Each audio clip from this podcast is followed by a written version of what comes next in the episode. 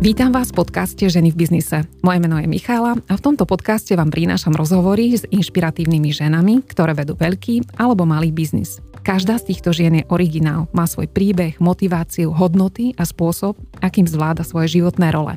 Dôležité je, že tieto ženy uverili vo svoje schopnosti a majú odvahu ich naplno uplatniť. Vďaka tomu môžu tvoriť, rozvíjať sa a prinášať oveľa väčšiu hodnotu nielen sebe, ale aj ostatným. Tak a máme po voľbách. A verím, že to bude dobré. Môžeme sa, verím, začať sústrediť na obyčajný život a obyčajné veci. Napriek všetkým možnostiam, ktoré máme, stále vo vnútri sme obyčajní ľudia a hľadáme to podstatné. Láskavosť, pravdu a úprimnosť.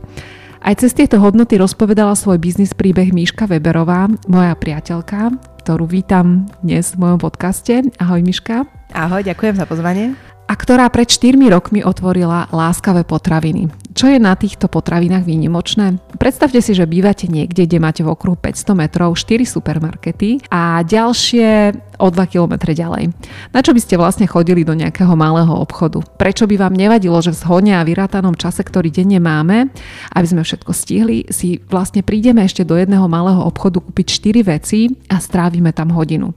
Čím bolo toto miesto iné? A ako sa vlastne takýto koncept dá vybudovať? Miška momentálne rozbieha už ďalší nový projekt, a to športovú halu a základnú školu. V podcaste o tom hovorí ako o niečom, čo sa možno raz podarí alebo bude.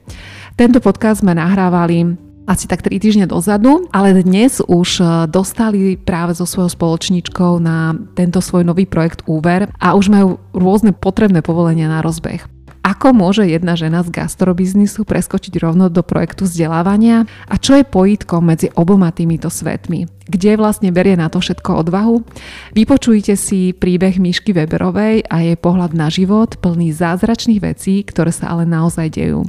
Započúvajte sa a inšpirujte sa. Poďme teda úplne na prvú otázku. A ako vznikol nápad mať vôbec vlastné potraviny? Kde si na toto ty zobrala odvahu, alebo ako si na to prišla? No, bolo to veľmi také spontánne, ale v zásade aj e, premyslené tým, že s mužom teda dlhodobo pracujeme s potravinami, ktoré dovážame z celého sveta a vlastne keď sa tak titulujeme, že keď sa niekto pýta, že čo vlastne robíte, tak my povieme, že dovezieme vám všetko, čo sa dá zjesť, aj nie je zákonom chránené, ale tak on sa zameriava skôr na to meso možno a ryby a rôzne iné také mm, z vyššej kvality úrovne chovu a rôznych teda krajín, ktoré majú k tomuto taký ten priateľský prístup, ako napríklad Aj Škóti, možno. Áno, ktorí majú vlastne uzavreté zálivy, kde chovajú lososy, ktoré nie sú chované klasickým spôsobom. Majú také označenia, volá sa to, že napríklad Label, label Rouge, je to značka, ktorá robí takisto chov hydiny a iných vecí zameriavame sa na takú tú vyššiu kvalitu tých potravín, ktoré sú mhm. veľmi ťažko inak dostupné, lebo vlastne ten obal alebo ten príbeh vie veľmi rýchlo oklamať aj toho spotrebiteľa. Aj veľa, veľa biopotravín, ktoré vyzerajú na oko, že sú akože veľmi priateľské a oni to tak úplne nemajú a tie, tie, ten obal a ten papier vlastne znesie. Čiže náš obchod vznikol úplne takým tým tradičným spôsobom, že čo by som robila, keby som robila, aby som nemusela chodiť do Bratislavy. Bývam teda v Ivanke pri Dunaji a venujem sa vlastne gastronomii asi úplne od malička. Moji rodičia podnikali a potom vlastne som predávala nejaké nanúky niekde v starom meste a, a kade čo iné, teda v čom som pracovala a aj, aj skrachovala, čiže to boli tiež také rôzne cesty moje. Nebola to prvá toto nejaká podnikateľská aktivita, ale teda potraviny úplne konkrétne vznikli aj z dôvodu, že moja dcera vlastne v nejakom roku a pol mala diagnostikovanú histaminovú intoleranciu a v rámci obce Ivánka pri Dunaji som úplne nezohnala potraviny, ktorými by som mohla krmiť, takže som sa musela občas vybrať do tej Bratislavy alebo niekam, kde by tie potraviny neboli s takým množstvom konzervantov a tým pádom som začala uvažovať, že vlastne nielen, nielen moja dcera, ale veľa ľudí má tento problém a tak som nejak začala si skladať to pucle, že však vlastne ten obchod by tu nebol len pre nás, ale bol by tu aj pre tých iných ľudí. Ja by som vlastne mala prácu a mala by som vlastne takú tú osvetu by som mohla šíriť týmto spôsobom, hej, lebo tiež mm-hmm. som sa vlastne musela vzdelávať v tom smere, čo je uvariť, ako to uvariť, aby to bolo priateľské pre jej telo. A za rok sme išli na testy a neuveriteľ, teda mala tie výsledky ďaleko lepšie a vlastne mm-hmm. intolerancia odišla, má momentálne diagnostikované iba vajíčka, teda to sú tiež vajíčka, ktoré sú z obchodu, pokiaľ to sú uh-huh. farmárske vajíčka alebo prepeličie, ktoré sú veľmi akože výživovo kvalitné prepeličie vajíčka, tak napríklad také vôbec nevadia, ale vadia aj také tie klasické od tých chemických nosníc, alebo ako to povedať. Hej, hej, od tých chuďatok. Od tých chuďatok v tých, tých domčekoch, hej, zavretých, no. ja neviem, ja, ja si neviem predstaviť, že by som dala dohromady nejaký sortiment veci. Že mm-hmm. to vôbec to rozhodnutie, že OK, to, toto tu bude a toto tá pôjde a bude sa to predávať a toto nezoberiem, lebo to nie je dobré. Ako si to vlastne celé vyskladalo? Lebo naozaj to, čo bolo v tom obchode, bolo také unikátne spojenie, ktoré nenájdeš nikde inde. Že nebol to nejaký prevzatý koncept, kde ty si no, zoberieš nejakú licenciu a vieš ano. proste, čo tam máš nakúpiť. Ty si to tak skladala ja keďže varím, a teda varíme u nás doma veľa, už som, mám pocit, za 6 rokov minula jednu kuchyňu, minula, minula, že by som si prosila novú.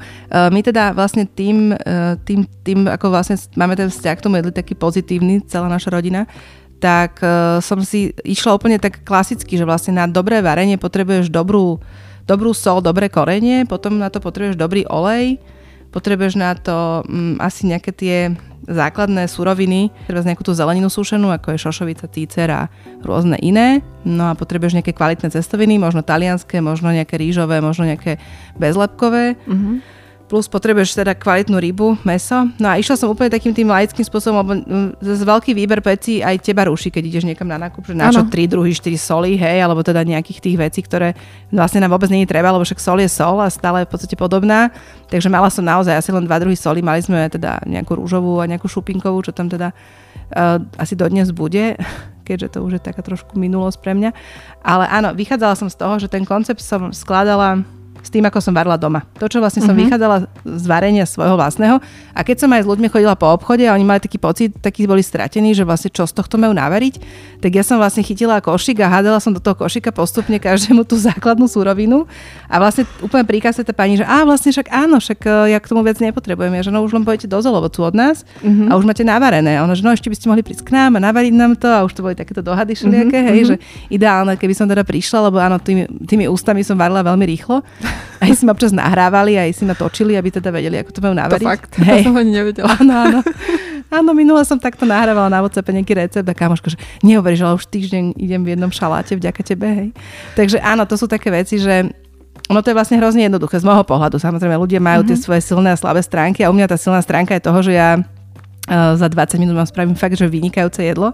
Mm-hmm. Nech už je to Ázia, India, slovenské, neviem aké. Mm-hmm. Nerada varím dlho, nemám rada veci, ktoré sa varia dlho, čiže keď mám variť niečo dlho, dlho, tak mi to príde také, že to je strata času. Uh-huh. Čokoľvek, čo trvá dlho, mi príde strata času. Takže aj v tomto smere to niekde bude. No a vlastne je to, bolo to vyskladané veľmi špecificky. No potom tam boli naozaj také tie kvalitné čokolády, teda milujem čokoládu, čiže také tie naozaj, že ozajstné od e, celej tej sorty od Ekvádoru až po Brazíliu až také iné sladené kokosovým cukrom a rôzne iné takéto alternatívy. Potom tí ľudia, keďže vlastne majú tie, tie rôzne potravinové alergie, tak som sa snažila hľadať veci, ktoré neobsahujú naozaj tie nekonečné konzervanty, plus teda soju, mlieko, uh-huh. rôzne iné veci, ktoré nám ani nevieme ako, ale nám proste ubližujú, že nám to netrávi. Lebo nám Aj to keď ne... sa všelikde píše, že to ano. je inak, hej, že už ano. každý zdroj to vlastne Hej, je toho strašne, a ten internet je strašne mm-hmm. tak, eh, tak, tak vlastne široký, eh, že my si vlastne z neho nevieme vybrať ani, že čo nám vlastne vyhovuje, lebo niekto vám povie pri histamine, že banány super šialená zabíjačka a pritom mm-hmm. niekomu ten banán vôbec neublíži. Mm-hmm. A ja si už vlastne myslím v tomto celom, že tak tá psychosomatika silno funguje, že naozaj tam v tom, akom stave to jedlo jete, tak, tak sa vlastne vám aj ako keby trávi a cítite sa v ňom. Čiže ja som napríklad robila, to bolo také zaujímavé, keďže môj muž ma naučil, oni chodia do Norska na ryby chalani, naučil ma robiť domácu tresku. Úplne mm-hmm. tradičnú tresku. A Čo to je domáca treska tradičná? Tradičná domáca treska je, že uvaríš filety tresky, ozajstnej, mm-hmm. chytenej na udicu, žiadna biela ryba, alternatíva. Ja to tak pomenovávam, áno, ale je to treska ryba, ktorá je mm-hmm. ulovená teda na odicu, čiže žiadna sádka napríklad. Mm-hmm. Je potom uvarená v octovej vode s bobkovým listom, novým korením, solou. Potom si ju samozrejme ošu, o, teda očistíš od, od kože a od kosti a primiešaš nej veci, ktoré vlastne do tej tresky patria, ako sú mm-hmm. koreniny, muškatový orech napríklad je zásadná taká akože surovina. Je tam vlastne kvalitná nejaká mrkvička dobrá, hej, sladučka a zmiešaš to s dobrou majonézou, ktorú sme tiež mali výbornú, to musela prísť až Čiech. Bola jediná vlastne, ktorá obsahovala len vajíčka a olej. Všetky majonézy obsahovali čo iné, takže som... Také súšeniny. Áno, ja hej, hocičo, mm-hmm. ale toto bola ozajstná majonéza, ktorá bola opäť žltá, ktorá bola veľmi, že m, mm, jednak bola akože fyzicky bola krásna, krásne voňala, uh-huh. čo teda majonéza býva taká nesympatická, uh-huh. skôr ako sympatická. Biela hmota v skle. Áno, tak toto bola fakt, že hmota, ktorá uh-huh. tú tresku urobila úplne kráľovskou a vlastne uh, si pamätám moment, keď som mu miešala rukami v rukaviciach gumených tú tresku vzadu a som sa tak smiala, že ja mám vlastne v obchode asi 5 ľudí, ktorí na tú tresku čakajú. Že ja vlastne nejakú kariéru som spravila tej treske, že ju tu teraz miešam a niekto mi je vlastne ochotný na ňu zaplatiť. Mm-hmm. Že naozaj, že za 20 deka sme ju mali za 5 eur a ono v tom nebolo, že bola to, že bohatstvo, že teraz som predávala niečo za 5 eur, že bolo toho málo, ale bolo to v tom tá ručná práca, tá cena tej tresky, ktorá bola teda vysoká, ona sa v mhm. roku pohybuje rôzne, ale teda tá ryba nie je lacná, ani tá majonéza nebola lacná, čiže keď som to predátala, tak ja som vlastne možno bola v nejakom slabom zisku, ale skôr tam bol ten vnútorný pocit, že ľudia, čo napríklad majú tú histaminovú intoleranciu, mm-hmm. si ju mohli dať. A boli mm-hmm. hrozne šťastní, lebo dali si tomu kváskový chleba a na druhým prišli, že Ježiš, ja som to zjedla mne nič nebolo. Uh-huh, že to uh-huh. boli fakt také momenty, že som si hovorila, že nech, nech by to bolo akokoľvek, že by som, nechcem povedať, že nezarábala, ale že som bola tak vnútorne akože naplnená tým, že tí ľudia vlastne mohli to jedlo jesť a neublížilo im. Lebo tam uh-huh. v tej treske nebolo ďalších 20 vecí, ktoré si prečítate na obale, uh-huh. tresky bežnej. Bolo tam proste 5 vecí asi. Ani neviem, či tam Základných ingrediencií, ktoré urobia tú zázračnú tú chuť, ktorú potrebujete. Hej. Chuť, hej. A ty si potom vlastne uh, rozvinula aj tento koncept, ty si tam začala vyrábať všetky tie pomazanky, ktoré sme si chodili kupovať Áno. a tie sú tam teda dodnes. Uh, toto bol taký ten impuls, že prvá pomazanka bola z tresky a potom... Uh, vieš čo, ani neviem, či prvá bola treska, ale tak to prichádzalo postupne. Tam len mhm, prichádzalo uh-huh. to, že vlastne ja som si uvedomovala, že ja to, čo viem spraviť možno, že za 10 minút a viem toho robiť relatívne veľa, môžem veľa ženám a matkám ušetriť čas, či už na večer alebo na raňajky pre tie deti a viem im to urobiť vlastne rovnako kvalitne, ako by som to robila pre seba a pre svoje deti, čiže to je to, že sme mali kvalitné suroviny a miešala som v kuchyni vlastne čokoľvek. Potom to bol parížský šalát, ktorý tiež v podstate neobsahoval ani lepok, ani, ani laktózu, lebo mala som vynikajúci salám v rakúsky, ktorý som teda krajala na sližiky. Takže bolo tam viacej vecí, boli to takisto moravské buchty, kde sme dávali proste domáci tvároch z farmy, zo zalesia od nášho mm-hmm. farmára. Takže boli to také fakt vychytávky, aj vlastne stále sú tá pani, čo to teda po mne prevzala, tak sa naozaj stále snaží. Má tam aj výbornú cukrárku, čiže aj tie buchty mm-hmm. stále chutia tak ako tie naše. A ja si myslím, že tam ide len o to, že robiť tie veci tak, ako by sme to robili pre seba. Tam to bol celý mm-hmm. ten môj cieľ, celej tejto cesty bol, že vlastne urobiť to najlepšie, ako to viem a potom, aby to tak vlastne chutilo rovnako, ako keď to robím doma sebe, deťom, rodine. Mm-hmm. A vlastne ale v tom celom bolo aj to, že prečo som po tých troch rokoch v podstate v tom koncepte sa asi veľmi unavila. Mm-hmm.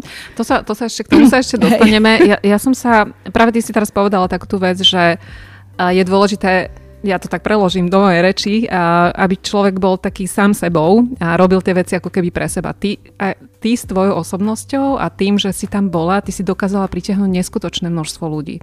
A to nemáš za sebou nejakú špeciálnu školu na a, nejakú uh, customer care alebo proste niečo, čo, čo sa dneska hoci kde, hoci ako uh, píše v nejakých príručkách.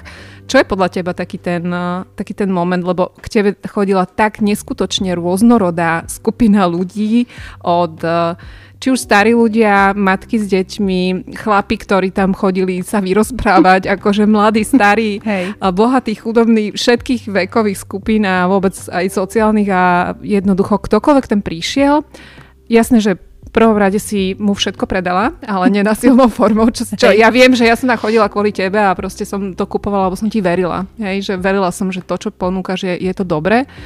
Čo, čo je toto, hej, že odkiaľ ty máš tento dar tvoj? Alebo je, je to dar, alebo si sa to naučila? Ja som vyrastla vlastne v obchode s tými rodičmi, ktorí boli 90 roky, keď vlastne ja som mala nejakých 8.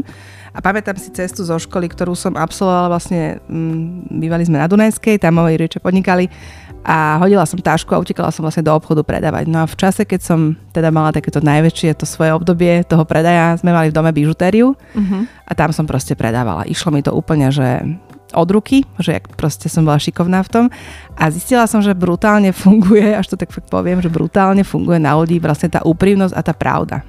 Mm-hmm. Lebo ja som vlastne pani, napríklad príklad, hej, si skúšala nejaké náušnice, ktoré fakt jej nesvedčali, lebo som mala pocit, že mám v tom treba z veľkú hlavu alebo veľké uši. Mm-hmm. A ja, ako to decko, 8-ročné, som tam stála a pozerala na ňu, že tieto sa vám nehodia, že dajme, že nejaké iné, že skúsime, že tieto.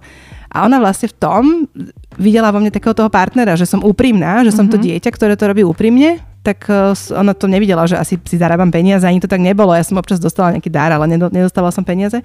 Len ma to proste bavilo, bola to taká hra. A už vtedy som cítila, uh-huh že keď k tým ľuďom ste úprimní a dávate im vlastne úprimne to, čo by ste si dali vy, alebo sú, sú v tom naozaj že pekní, uh-huh. tak uh, im to robí dobre a vlastne sa vrátia.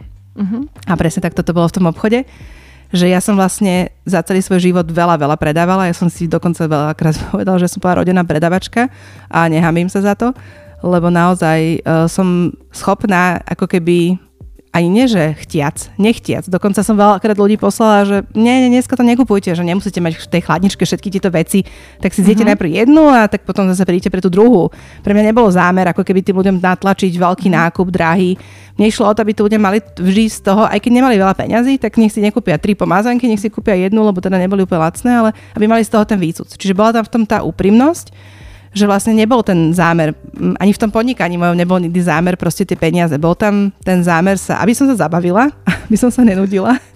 A potom tam bol taký ten zámer, že pre mňa toto celé obrovská hra. Takisto ako ten názov. Ľudia boli hrozne zvedaví zo začiatku a že ich to urážalo, že to prečo sa takto volá tento obchod. To vážne, že láskavé potravy? Došiel taký pán z denníka Pravda, podľa mňa bol tak už tesne pred 70 a vošiel a úplne, že a kto je tu majiteľ? A ja, že prepačte, že stalo sa niečo? Že, no a ten názov, akože to odkiaľ pochádza?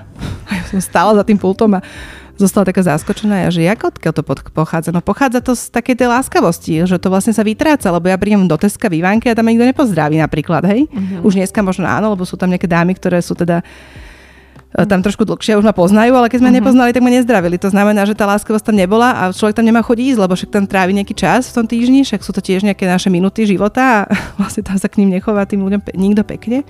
A pre mňa bol ten priestor taký, že bola tam v tom tá láskavosť a teda ten pán stále rýpal, že prečo, prečo. No a nakoniec prišiel, že no dobre, tak ja sa teda predstavím, ja som pán Sedlák, prídem z pravdy, urobím s vami rozhovor, ja chcem vedieť, prečo to tu takto celé je. No a tak ho aj urobil a bol na konci toho rozhovoru veľmi príjemne prekvapený, dokonca uh, o mne tak pekne písal, že ak som to čítala, som plakala a uvedomala som si vlastne, ako ma ľudia vnímajú, že tak ako teraz Miška o mne mm. hovorí, že tak ja si to tak už neuvedomujem, lebo človek sa ťažko ohodnotí, že svoje silné a slabé stránky, možno skôr vidíme všetci tie slabé ako tie silné a v tomto vlastne vidím, že, že podľa mňa len ten láskavý prístup ku komukoľvek, či už je to v obchode, v práci, rodičia, deti, je asi ten jeden jediný úprimný, ktorý nebudete nikdy lutovať. Lebo to je vlastne to, že keď niekomu vrátite úder tým, ako sa k vám chová, že škaredo a vy budete k nemu sa chovať rovnako, tak to môžete lutovať, lebo to není vaša práva tvár. Ale ja som vlastne celý život takáto a mne sa potom dejú také vtipné veci všelijaké, no. Takže láskavosť. Toto je náš veľmi zaujímavý fenomén, že v čase ináč my sme v Ivanke pri Dunaj, kde máme, ja neviem, koľko máme tu obchodov. Máme tu metro, máme tu Tesco, máme 6, tu, 7, možno, no, no, ako fakt, že veľký výber a v dnešnej dobe, keď uh, už sú všade automatické pokladne a už vlastne si všetci objednávame aj Lidl už cez internet, tak uh, tí ľudia boli ochotní fakt za tebou prísť, stráviť tam ten čas, kúpiť štyri veci. Hej, a proste kľudne. A akože bez, bez, bez toho, že by sa zrazu ponahvali, bez mm-hmm. toho, že by zrazu niečo potrebovali, že to je obrovský kontrast a asi je to naozaj o tom, čo hovorí, že uh, stále, sme, stále sme niekde vo vnútri napriek tým všetkým možnostiam, ktoré máme, sme obyčajní ľudia a že naozaj asi stále hľadáme taký ten kontakt a to, ako sme my fungovali, keď sme boli malé deti, že si prišla za tetou do no, potravín a ona stala za pultom a tam si sa porozprávala a vypýtala si presne tak. No. Všetci ťa poznajú, vedia, mm-hmm. keď niečo kupuješ iné, tak to bolo divné. Takže Hej. už si to hneď overovali, Hej. že či teda naozaj to mama takto myslela. Takže stále proste to nás, v nás je a že stačí takýto a, síce malý, ale taký ostrovček Hej, to, uprostred tohto všetkého, čo tu naozaj taký ten ostrovček Hej. bol. A proste tí ľudia naozaj prišli a trávili tam nie že 15 minút. To akože keď sa išlo k tebe do obchodu, to bolo na hodinku, niekedy aj na dve.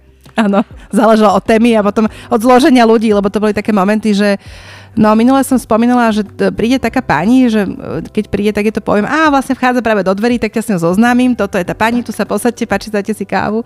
A išli tam také veci, že som niekedy bola úplne sranda, že toto je taký film, ktorý keď pozeráte nejaký seriál a oni tie diely navezujú a áno, to sa tam deje, že vlastne tí ľudia si chodili pre tú moju energiu, preto som asi tak. o ňu aj tak skoro prišla, lebo som sa v tom tak celá našla.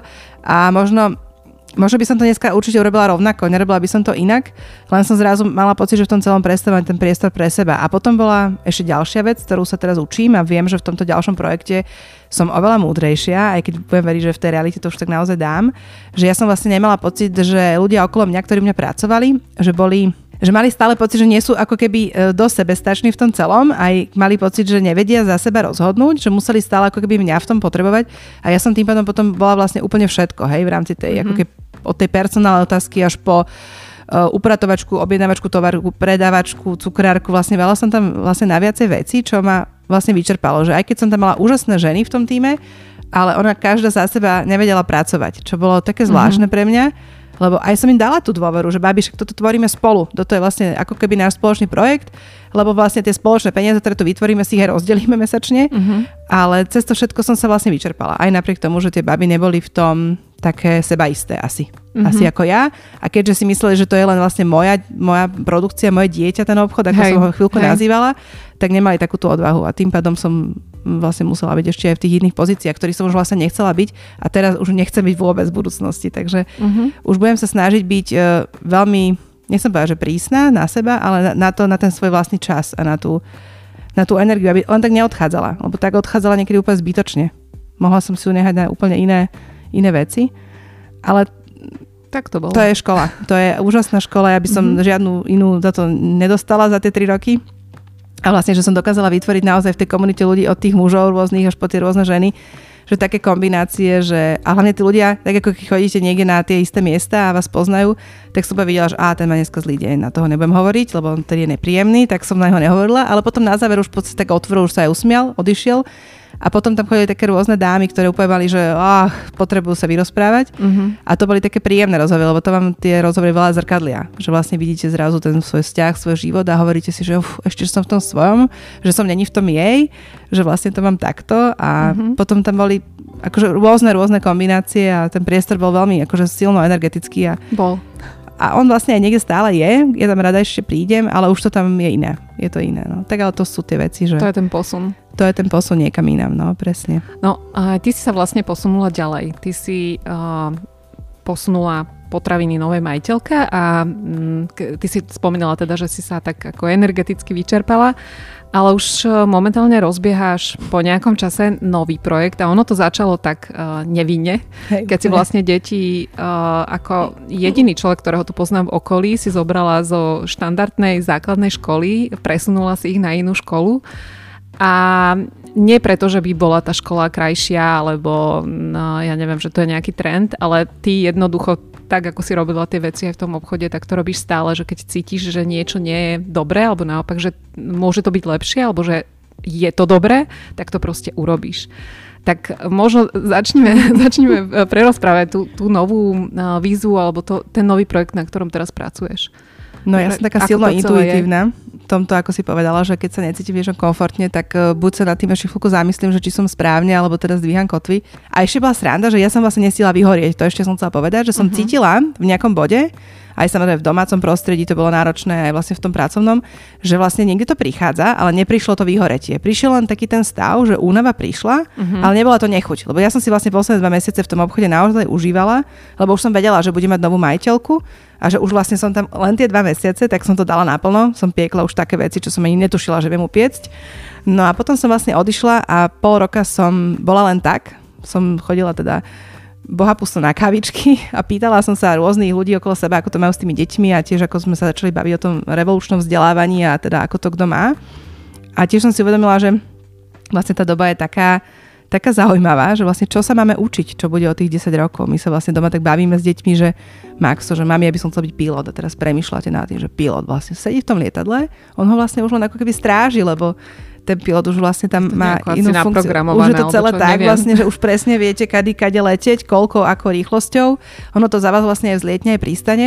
Takže vlastne vy to vaše dieťa chcete dávať do toho stavu, že jasné, Maxi môže byť pilot, ale ono vlastne za 10 rokov asi piloti nebudú a že či to je vlastne tá cesta. Takže áno, zobrala som tie deti z toho, z toho klasického systému, lebo som prestala mať pocit, že podpisovanie z žiackej knižky a silná vnútorná motivácia známkavy mm, nejak, asi nemá úplnú hodnotu, aj keď tie deti to možno niekde potešia, aj tých rodičov určite tiež, ale asi to není úplne tá cesta.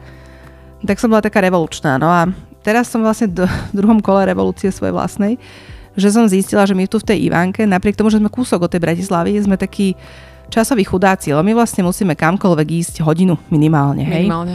Minimálne a tým pádom vlastne strácame hrozne veľa času v rámci toho týždňa potom už nehovorím o mesiacoch a rokoch, koľko stratíme času v aute a že vlastne tie naše deti ráno, ja vidím sedieť všelijaké v aute, raňajku, tam učia sa, ženy sa tam malujú, možno sa učia nejaké jazyky, ale možno sa s niekým si zatelefonujú ráno, ale neviem, či to je správne strávený čas. Tak som sa rozhodla, že v rámci našej obce sa pokúsime o taký projekt. Našli sme taký výborný priestor. Je to taká veľká bývalá výrobná hala s administratívou. Je relatívne nová, je to budova, ktorá má 10 rokov, čiže mm-hmm. na tejto ideme stavať.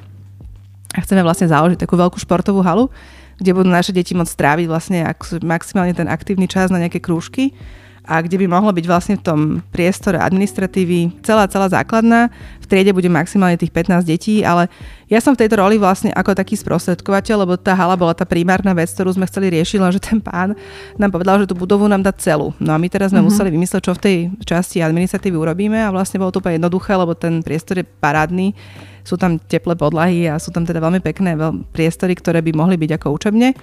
No a našla som kamošku, ktorá teda je veľmi šikovná.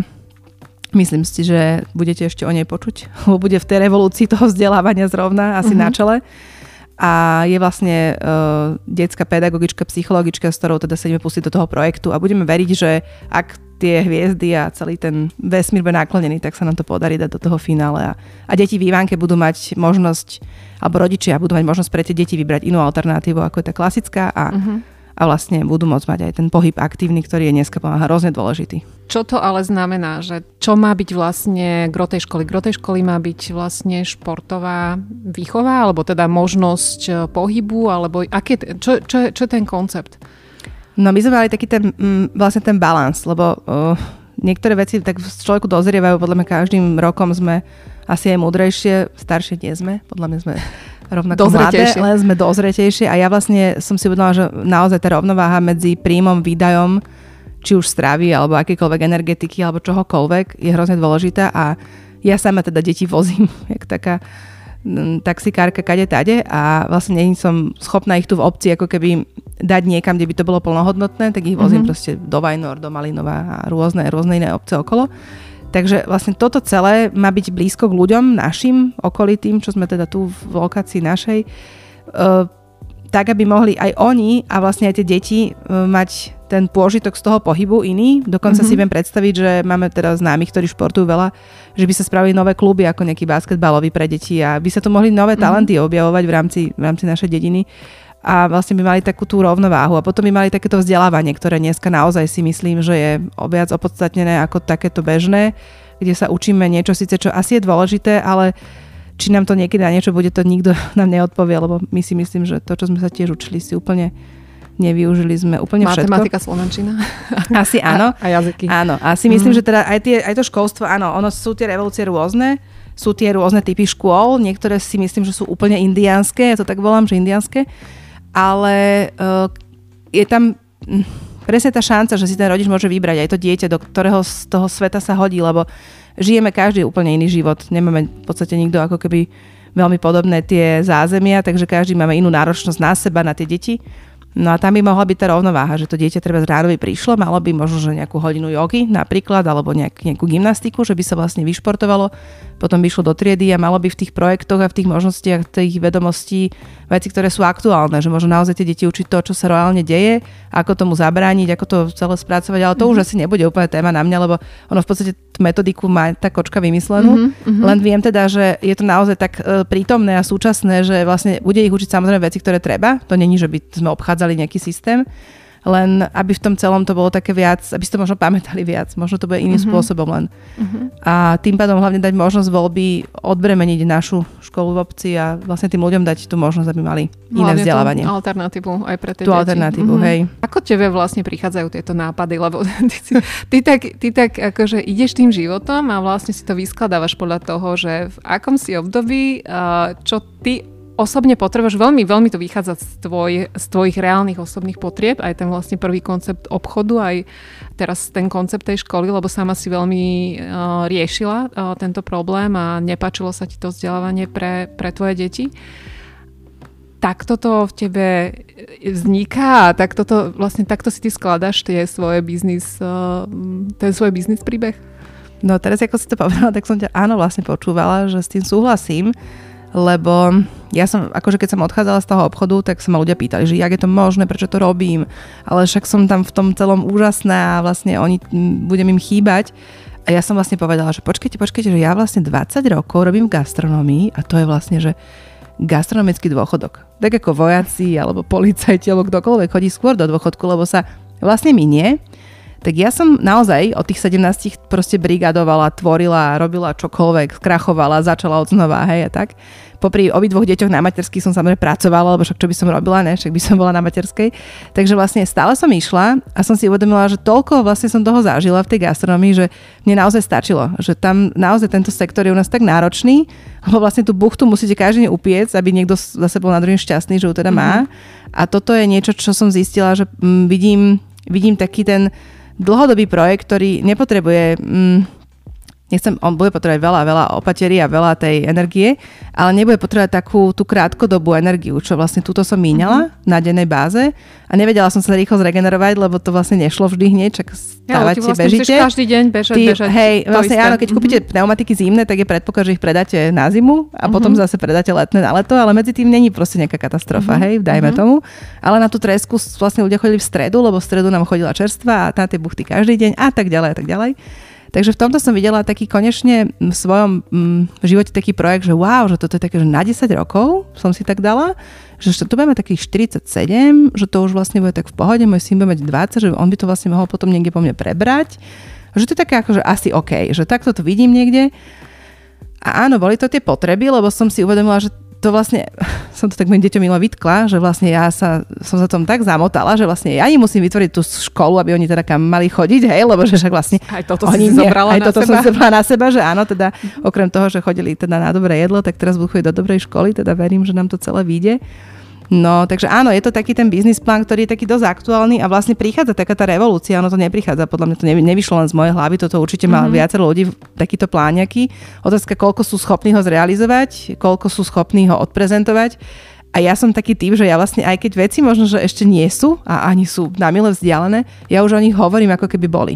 To sú mm-hmm. Hej, také, toto je, toto je, toto je taká moja schopnosť, vlastnosť, že ja to vlastne tak hovorím, že ja viem, že sú veci tak, ako majú byť, takže aj teraz vám vlastne toto hovorím a ono to ešte není, hej, my ešte len ideme zháňať nejaké peniaze a ideme vlastne, vieme, že máme budovu, čo je veľmi akože pozitívny, akože v tom celom ten, v tom procese ten, tá základná vec, lebo však máme to teda kam umiestniť, ale vlastne nemáme, že peniaze, hej, napríklad na to, bude to vyžadovať teda veľa, veľa financií, ale máme zase tú učiteľku, ktorá je teda zásadná, na ktorej to teda, ktorý bude garant tej školy. Mm-hmm ale mám tu hrozne veľa ľudí, ktorí nám fandia, dokonca boli sme teda na našej obci to odprezentovať, tým sa to veľmi páčilo. Povedali, že to je taká ekonomická samovražda tak som na to pozrela, že vlastne jak veci každý inak vníma. Že uh-huh. to je mhm. vlastne ten uhol pohľadu.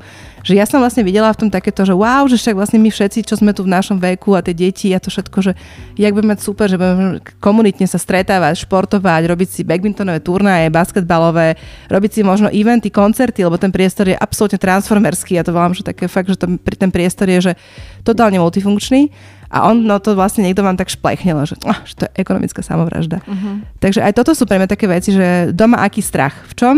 A ja teda strach nemám v tom podnikaní vôbec. Takže ja to idem skúsiť. Takže možno, že o rok sa tu budeme baviť, že nám funguje vlastne škola, čo teda budem veriť, že sa budeme baviť. A funguje nám hala a že sme hrozne šťastné v tom. No a možno sa tu budeme baviť o tom, že som vlastne to nedotiahla do tohto finále a budem možno si zase čítať ďalej tie knížky, ako som to robila dovtedy. Ale ja si myslím, že v tom živote treba úplne všetko vyskúšať, čo vám príde a nezdá sa vám to úplne blbý nápad, lebo ono to môže dobre vypaliť a keď tomu veríte, uh-huh. tak to dostane takú tú, takú tú sílu a tú energiu. A hovorím, prítomnosť. Ja to vlastne mám tak, že to tie veci sú. Oni už sa dejú. A ja som to asi niekedy v minulosti chcela, uh-huh. len to možno uh-huh. som to len nejak tak spomenula, lebo u mňa sa tak trošku deje, že ja teda poviem, že a mám taký zážitok napríklad zo Sri Lanky, hej, som tak uh-huh. bola teraz na tej ajurvede, som dostala dar od svojho muža a mojej priateľke, ktorá to celé organizovala, som hovorila na tej Sri Lanke, že počuje Karin, že ja som si to písala do takého svojho diáru, že mám taký diáru už veľa rokov, kde si píšem svoje želania A ja som si tam písala určite takú vec, nejakú, že by som chcela byť niekde, že sama so sebou na nejakom krásnom mieste, alebo tak, ako si píšem veci, ktoré si teda veľmi želám. A Karin, že to si si fakt napísala a ja, že vieš čo, že hej, že ja ho tu ten diár mám, že ja sa pozriem. Ona, že dobre, tak zajtra mi povieš, lebo sme išli spať. A ja som išla na izbu a otvorila som ten diár, tak som tak listovala v tých všetkých stránach, však to zase nie je obrovská vec, to je taký malinký zošitok. A zrazu pozerám, že 27.11.2017, mm-hmm. presne dva roky od momentu, kedy som prišla na tú Silanku, len teda dva roky minus, som si napísala presne tú vetu, že moje telo a moja duša by si veľmi želala samotu na nejakom nádhernom mieste na svete. A oni vlastne tie veci sa presne tak dejú, že ono keď to v tom momente vyslovíte, tak ono to nemusí v tom momente prísť, ani za, ani za rok. Ono to proste prišlo za tie dva roky, ale prišlo to už v takom momente, že ja som to mala naozaj, že keď som odchádzala z domu, tak som sa naozaj cítila, že toto je ten môj čas. Že už je čas, mm-hmm. že tie deti to zvládnu, ten muž to zvládne a ja si to teraz naozaj užijem. Že to bolo ako že to správne, bolo, v správnom čase. Že to sú presne tie mm-hmm. veci, že sa hovorí, že ste správny čas na správnom mieste. Mm-hmm. Tak ja som vlastne vtedy tými dvoma rokmi vôbec nevedela, kedy sa toto celé stane. Ale ono sa to presne takto stalo. A som to tým kočkám ráno ukazovala. Tak odpadli samozrejme, že to nemyslíš vážne. A vlastne takto sú všetky tie veci, že si hovorím, že akože všetko je úplne asi vtedy, keď má byť nejak inak to mať byť ne, není. Nemá, Nemá. Nemôže, Nemôže ani, ani no. Takže treba si písať. Uh, áno, ja, môj muž vždy hovorí, že keď mi to nenapíšeš, tak to nedonesem, lebo teda máme sklad, kde máme teda rôzne uh-huh. veci. Takže ja to tak hovorím, že co je psáno, to je dáno. Učím to svoje deti inak. Uh, mám teda syna toho skoro 11 ročného, ktorý, ktorý prišiel a pred pár mesiacmi mu zomrela rybička tak on v tom impulze smutku napísal, že on by si hrozne želal teda za tú rybičku, aké je to také drastické, ale želal by si nový iPhone, čo bola strašná sranda. Ale akože ubehli nejaké 4 mesiace a on zrazu ten iPhone dostal nejakým úplne iným spôsobom, čo teda bola nejaká mm-hmm. dohoda medzi ním a otcom. A prišiel za mnou, že mami, pozri, ja som si to tu napísal a ja ho už mám. Takže sú to také veci, že je to len blbý telefón, áno, ale je to v tom celom, že tie deti to treba tiež učiť snívať, lebo tam tá či už je to materiálna stránka duševná, akákoľvek, tak vy môžete byť kdekoľvek o dva roky. Uh-huh. A keď si to napíšete, tak je väčší predpoklad, že to stane, lebo vlastne už to je nikde napísané. A ty spomínaš teda veľa aj svoje deti. Ako ty funguješ ako mama? Lebo ty si asi mm, nebola na nejakej, nejakej štandardnej materskej, alebo neviem, ako si to mala, ale mm, ty vlastne ako keby pre tie deti stále vytváraš ten biznis a pre ten váš spoločný život. Aj, nie že biznis, ale proste vytváraš to všetko, čo žiješ, žiješ nejak spolu s nimi. My, ja som to mala v podcaste veľa žien, niektoré to majú tak, že uh, jednoducho pracujú a uh, nechajú tie deti proste starostlivosti niekomu inému, sú tak šťastné, spokojné. Niekto to má tak, mala som tu kočky z Fertuchy, tie zase kvôli deťom zmenili vlastne uh-huh. to, to povolanie a urobili si túto pekáreň, aby mohli byť s tými deťmi. Ako to máš ty? No ja keďže mám teda taký stav, teda, že nemáme babky, hej, alebo teda máme jednu, ale to je teda ešte aktívne, takže nie sme nie sme s ňou často, tak e, a nemáme vlastne ani žiadnu babysitterku, čo som teda dneska zrovna spomenula, že my sme si vlastne žiadnu neochočili za tie roky. Čiže som s tými deťmi, že veľa. Veľa, veľa, vlastne stále. Toto bol vlastne môj taký prvý výlet, čo, sme, čo som absolvovala tú silánku po tých 10 rokoch od toho narodenia syna, čo som bola, že naozaj sama so sebou. Ale zistila som v tom celom, že tie deti sú super, keď ich vlastne berete ako rovnocených a jasné, že majú medzi sebou nejaké tie svoje, svoje vojny, ale je v tom také, že mm, ma to neobťažuje, lebo som zistila, mm-hmm. že viem byť aj s nimi, aj bez nich, už som to teraz vlastne zistila, že tých 10 dní, pardon, tých, tie dva týždne boli veľmi obohacujúce. A Oni to bolo tiež... prvýkrát, keď si bola to bolo prvýkrát, bez, bez detí, áno, vôbec. úplne prvýkrát, ani som neplakala, až to bolo asi čudné, ale, ale vlastne oni to tiež zvládli, čo bolo super, hej, že teda fakt to ten, bola taká tá ideálna, ideálny stav, ktorý naozaj nastal u nás doma aj keď teda akože návrat domov bol taký, že ma fakt zaskočili informácie, ktoré som dostala, ale to už nebudem teraz vyťahovať, lebo bolo osobné. Ale áno, bolo to akože náročné pre toho muža ostať zrazu sám s tými deťmi, ale ja som v tom pochopila, že ten čas s nimi strávený je presne to, ako oni raz budú fungovať. Lebo napríklad sa dejú situácie, že ja občas musím s nimi za nejaký úrad, kde niečo vybavujem a kde teda komunikujem s nejakým človekom, ktorý je v nejakej pozícii, hej, ktorý je pre mňa dôležitý, tak tiež sa s ním naozaj bavím s úctou. A to není, že by som sa mu strkala do zadku, je to proste mm-hmm. naozaj rozhovor v úcte, lebo si uvedomujem jeho vážnosť, aj jeho podpis, aj všetky tie veci. A teda aj rada občas niekomu zoberiem nejakú čokoládu, ktorú donesú niekto k nám domov, aby som mu nezjedla, tak sa radšej zbavím, hej. Takže za väčšinou sú nejaké bombony a nejaké veci. Takže minulo sme takto boli s mojou dcerou zrovna na, na jednom úrade a sme tej pani na záver teda odchádzali, sme jej veľmi pekne poďakovali, že teda to pre nás urobila, čo urobila. A moja dcera, že a nech sa páči, sme priniesli bobondy, lebo my ich nemôžeme doma jesť, viete, mama nám to zakázala. Takže na to tak dala. úprimnosť. Áno, úprimnosť, hej.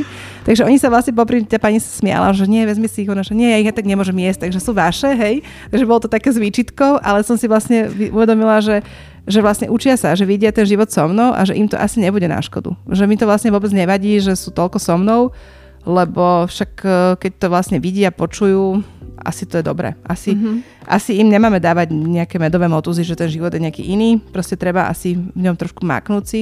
Oni vidia tie naše deti, že bankomat není len o peniazoch, že oni odtiaľ výjdu a to je všetko. Čiže naozaj vidia tú prácu, ktorú za tým má aj ten otec, aj tá mama hlavne vlastne moje deti pracovali v tom obchode, čo bola sranda, že Maxo bol za pokladňou mm-hmm. a vedel teda nablokovať celý nákup, čo veľa ľudí úplne odpadávalo, že wow, že aké to je super. Pritom však to je vlastne celkom jednoduché, ale však pre niekoho samozrejme nemusí byť jednoduché. Takže aj toto sú tie veci. A ja som si povedala, že ja som vlastne tak rástla. Ja som rástla v tom obchode s tými našimi. Bola to obdobie revolúcie, 89. 90. rok, čo vlastne sme začali podnikať a naši teda sa im začalo dariť, takže ja som v tom bola a podľa mňa mi to neublížilo. Skôr ma to mm-hmm. asi dostalo sem, že ja som v tom taká, že jasné, neviem strašne veľa vecí, ktoré by som možno chcela vedieť, ale asi si hovorím, že to už nebude tento život že možno som zabudla, možno neviem dobre anglicky už, aj nemecky neviem vôbec, čo môj otec teda išiel, úplne sypal z rukava, takže to vlastne tým mojim deťom hovorím, že toto sú veci, ktoré by som na tie, akože určite, že tá, tie jazyky, aby mali tú slobodu toho hovorenia kdekoľvek, ale ja myslím, že oni stačí naozaj, tak ako sa všade píše a hovorí, že vlastne stačí sa pekne chovať a vlastne byť vzorom tým deťom, oni sa chytia. Oni budú proste mali, oni sú malí my, Áno. Ma, ma, mm-hmm. mali my, len teda uh, musíme im dávať takú tú pravdu v tom celom. Asi ich neklamať a asi im ukázať, že ten život je občas aj taký, aj taký. A keď máme tie peňažky, tak je veselo, keď ich nemáme, tak musíme niečo pre to urobiť a, a vlastne pre všetko musíme niečo urobiť, lebo nepadá nám to všetko z neba. Takže. Veľmi veľa žien je veľmi aktívnych a veľmi veľa sa o ženách hovorí. Ako sa na to ty pozeráš, na to, čo sa tu vlastne deje a čo aké sú tie ženy aktívne a čo všetko vlastne teraz začali robiť aj možno veci, ktoré doteraz nerobili alebo do ktorých sa nestarali. Mm-hmm. A sú, je to teraz úplne inak. A tá ženská otázka tu proste je, mm-hmm. alebo tá, tá, tá téma tu je a tie ženy proste sú samé od seba také aktívne, ako keby mm, to vzniklo všetko tak spolu naraz. Je to také povstanie. Ja to tiež tak vnímam okolo seba, lebo mám, veľa, mám veľa inšpiratívnych a šikovných žien a presne tak, ako hovoríš, dokonca uh, mám takú priateľku, ktorá vlastne jej muž odišiel z práce, aby teda boli viacej spolu, lebo ona je veľmi aktívna a ona mi minulo hovorí, že vieš, že mu vôbec nevadí, že on vlastne mi robí šoféra. Je, že wow, že to sú vlastne nejaké veci, že on vlastne na to, že ťa vlastne miluje, chce byť s tebou, s rodinou, so všetkým, tak si uvedomil, že ty si v tom ten silný hráč a on ťa vlastne vozí z miesta na miesto, nosí ti nejaké ša- e, tašky, nejaké proste notebooky, kadečo a tebe vlastne dá ten priestor a vlastne úplne som videla nejaké rozkvitnutá, že je nádherná a vlastne mm-hmm. v tomto vidím, že ak to ten muž vie dať v tom vzťahu, je to úžasné, lebo tá žena vlastne môže byť kľudne ten ako keby headliner toho celej tej rodiny. A ja vlastne to mám niekde veľmi podobne, lebo ja teda mám muža, ktorý mm, je taký ten rybár, ktorý je rád doma a má také tie akože svoje veci. A máme za sebou veľa, veľa takých ako keby transformácií v tom vzťahu a čo si zase hovorím, že je dobré, lebo vlastne keď ono stojíte na mieste, tak vás to nikam neposunie. Čiže či už je to akokoľvek za seba alebo za ten vzťah, je to proste že zbytočné. Čiže ono z toho, ako ten život ide dopredu obrovskou rýchlosťou, lebo dneska to není už o dňoch, už to nie je o hodinách, to už sú mesiace, ktoré letia tak si myslím, že je dobré, že v tom vzťahu sa niekam viete posunúť a Minule som mu o tomto projekte sme sa niečo bavili, mali sme nejakú návštevu a presne mi tak povedal, keď teda odišli tí ľudia, že vieš čo, že ja tu budem, ja tu budem, keď ti to vyjde, tento projekt tvoj obrovský a, a ja tu budem aj keď ti to nevyjde.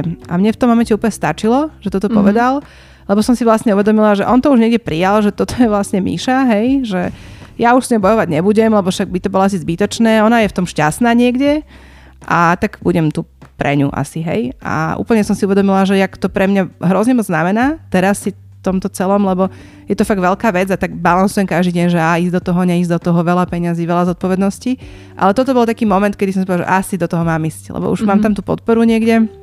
Bolo to možno ďaleko viac, ako keby vám niekto mm, tvrdil, že má tam zase nejaké výhrady s tým celým. Hej, naozaj to bolo proste pre mňa, pre mňa veľmi pozitívna informácia. Takže aj sa v tom tak budem pohybovať a keď to nepôjde, tak samozrejme netlačím. Ja som človek, ktorý netlačí, A preto podľa mňa tie ženy to tak majú, že oni sa vlastne stanú jednak tými matkami, dostanú obrovskú silu, lebo to je podľa mňa taká vec, že to už akože je to silné, hej. Zvládaš iné veci. Zvládaš proste. iné veci, mm-hmm. vieš, a situácie. brutálne zvládnuť mm-hmm. čas mm-hmm. a Mhm. fakt akože presuny, hej, a keď si uvedomíš, že ak máš v hlave rozvrh urobený, akú, akú máš vlastne ch- úplne celú tú schému, že kde sa kto kedy nachádza, okolko je tam musí byť a ako to má mať.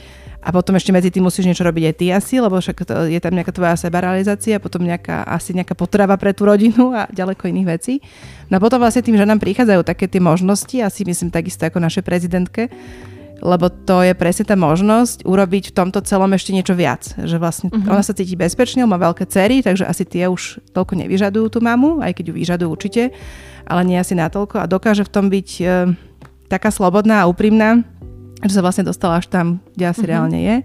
A ja si myslím, že to je presne na tých ženách taká tá schopnosť byť v tej pravde samej sebe. Že napríklad ja už som si v poslednej dobe uvedomila, čo teda celý svoj život riešim nejakú váhu a teda sa tak akože v tom niekde stále tak hľadám a strácam a jak to má byť, že ja som to vlastne prestala úplne riešiť a ono vlastne zrazu som si zapla nejakú bundu lyžiarsku spred 10 rokov, ktorá mi je vlastne dobrá. A ja som vlastne prestala riešiť, že nejakú dietu alebo niečo, len proste mám v tom živote nejakú rovnováhu, mm-hmm. prichádza tá seba láska, aj keď to trvalo veľmi dlho. A toto sú presne tie veci, že to podľa mňa tým ženám prichádza a to sú také tie transformácie, čo sa dejú aktuálne. Mm-hmm a ja to úplne cítim. Ja som niekedy tak senzitívna, že si hovorím, že fú, že toto už ešte, čo sa ešte dozviem a čo sa ešte stane. Že naozaj, že keď sa, dokonca som prestala jesť meso nejakú dobu, asi cez dva mesiace a to prídete úplne, akože to sa úplne tak akože uzemníš v tom Fakt? celom, Mhm. že uh, vlastne ti úplne inak trávi a to telo inak funguje. Je to fantastické. Ja vôbec som nikdy, ne, neodsudovala som žiadnych ľudí, ktorí jedli frutariánstvo, vegánstvo, kadejaké tieto ako keby smery.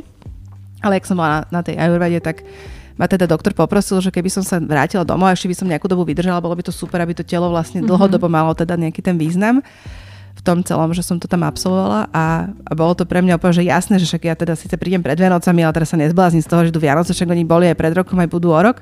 Takže som sa vôbec neopustila na nejakom jedle, sladkostiach alebo niečom podobnom a cítim sa fakt, že dobre. Je to Mhm. úplne, že super.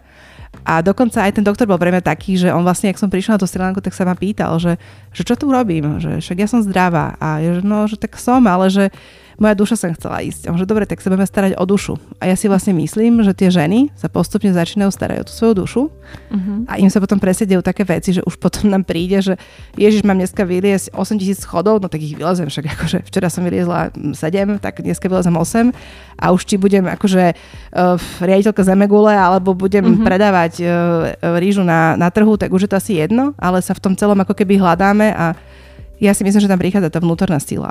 Celá Mhm. tá, celý ten stav, m, ktorý tým, že nám prichádza. No. Je to Mhm. proste tá duša naša. A čo alebo kto teba inšpiruje? Kto je pre teba nejakou inšpiráciou? Máš také, takých ľudí okolo seba? Lebo ty si často inšpiráciou pre iných. Hej, vieš, na tým sa máš? zamyslím, ale premýšľam, že našej rodine bol taký úplne, že príbeh, ktorý neviem presne definovať e, do detailu, ale viem, že to bol môj pradetko, ktorý napríklad prišiel zo Sibíra z nejakej vojny.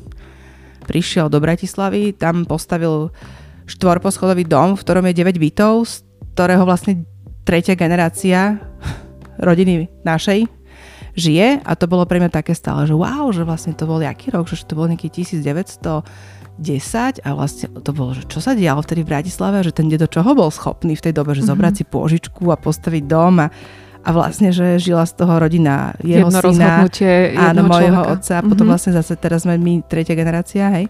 A že vlastne ešte si myslím, že ďalšie generácie sa teda môžu v tom dome bývať, lebo však je v podstate funkčný, tak ako veľa, veľa stavieb spred tých rokov. Takže on je podľa mňa pre mňa taký, že máme to v rodine asi niekde v génoch, čiže Mhm. ja som podľa mňa niečo niečo, nejaký malinký, malá čiastočka toho, toho nášho Tej pradeda. Áno, mám to tam niekde. Ale takú nejakú, akože úplne, že nejakú osobnosť alebo nejakú bytosť asi nemám. Ja som skôr taká, že ja toto celé mám fakt takú ako keby hru, lebo ja si píšem veľa vecí a, a vlastne keby som sa tak pozrela spätne, tak mne sa vlastne asi všetko splnilo. Akurát sa som si teda písala veľakrát, že by som chcela byť určite chudšia, čo sa mi vlastne úplne nestalo ešte, ale som vlastne dozrela do toho stavu, že to vlastne nie je podstatné. Mhm. Že sa vlastne dobre cítim, že viem proste prejsť veľa kilometrov, že možno viem aj zabehnúť niečo, ale asi to nie je úplne o tom vonkajšom výzore, že vlastne naozaj tá vnútorná krása je ďaleko väčšia vec. Čiže asi o tu sa treba viacej starať možno.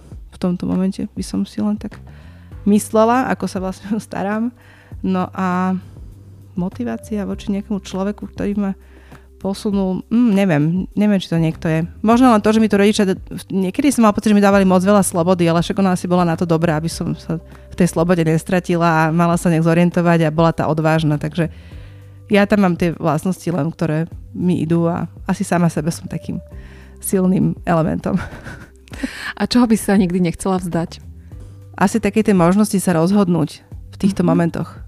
Že vlastne, keď sa mi zdá niečo dobrý nápad, tak by som sa nevzdala toho, že sa toho bojím. Že by som to vlastne vždy chcela, nech by to bolo čokoľvek zase, hej, keď sa mi o pol roka stane, že budem uh, naozaj pestovať uh, bataty napríklad niekde na Mijave a budem ti to hovoriť, že to je dobré, tak to sa toho nevzdám, lebo ja si budem mysleť, že to je vlastne to najlepšie v tom danom momente, tak ako mm-hmm. to asi poda, ktorý máme.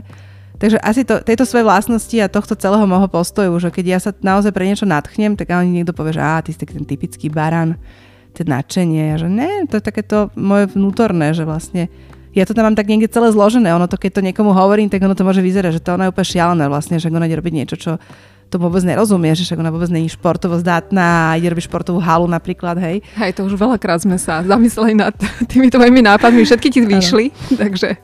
A vlastne áno, mm-hmm. doteraz vlastne, e, keď teda keď teda som sa tak spätne obhliadla, tak áno, e, sú veci, ktoré mi aj nevyšli, čo bolo presne to zásadné, že som skráchovala v tom veku 25 rokov že som skrachovala vlastne len z dôvodu, že bol ten rok 2008 a bola tá, taká tá finančná kríza, mm-hmm. ktorá mhm. prišla prvá, ten projekt, ktorý sme mali vtedy, m, tak nebol úplne asi vhodný na tú dobu, ale tiež to bolo niečo, čo ma pár rokov teda živilo a dávalo mi nejakú prácu a radosť, ale myslím si, že tam ide len o ten o to nevzdať sa v tomto celom, no. Aby som, mm-hmm. aby som v tom ostala taká sebaistá, no. Že nech to bude čokoľvek. Tak už by som okay. cítila. Dobre, ďakujem ti veľmi pekne za rozhovor a ja ti moc ďakujem, lebo bolo to veľmi zaujímavé, lebo sú to také veci, že vlastne sme sa tu bavili už predtým a teraz sa bavíme takto, ale ja si myslím len, um, niekto ktokoľvek bude počuť a bude si sa smysliť o čokoľvek, tak nech len vždy vychádza zo seba. Že vlastne my každý nenosíme si tie navzájom tieto pánky a ne, nejdeme si v tých svojich životoch.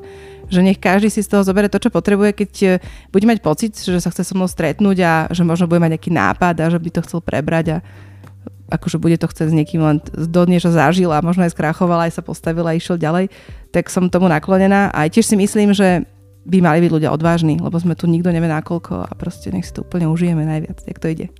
A to si ani nevedela, že vlastne tento podcast, si nepočula si nikdy ten úvod, je o odvahe.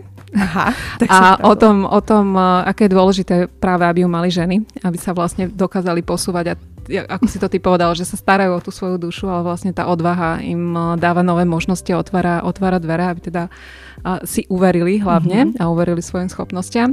Takže týmto by sme sa teda aj rozlúčili a, a veľmi pekne vám ďakujeme za to, že ste si nás vypočuli. Budeme veľmi radi, ak budete tento podcast zdieľať a budem veľmi rada, ak mi napíšete akýkoľvek feedback na môj facebookový alebo LinkedInový profil a teda čoskoro uh, do počutia. Ďakujem, do počutia.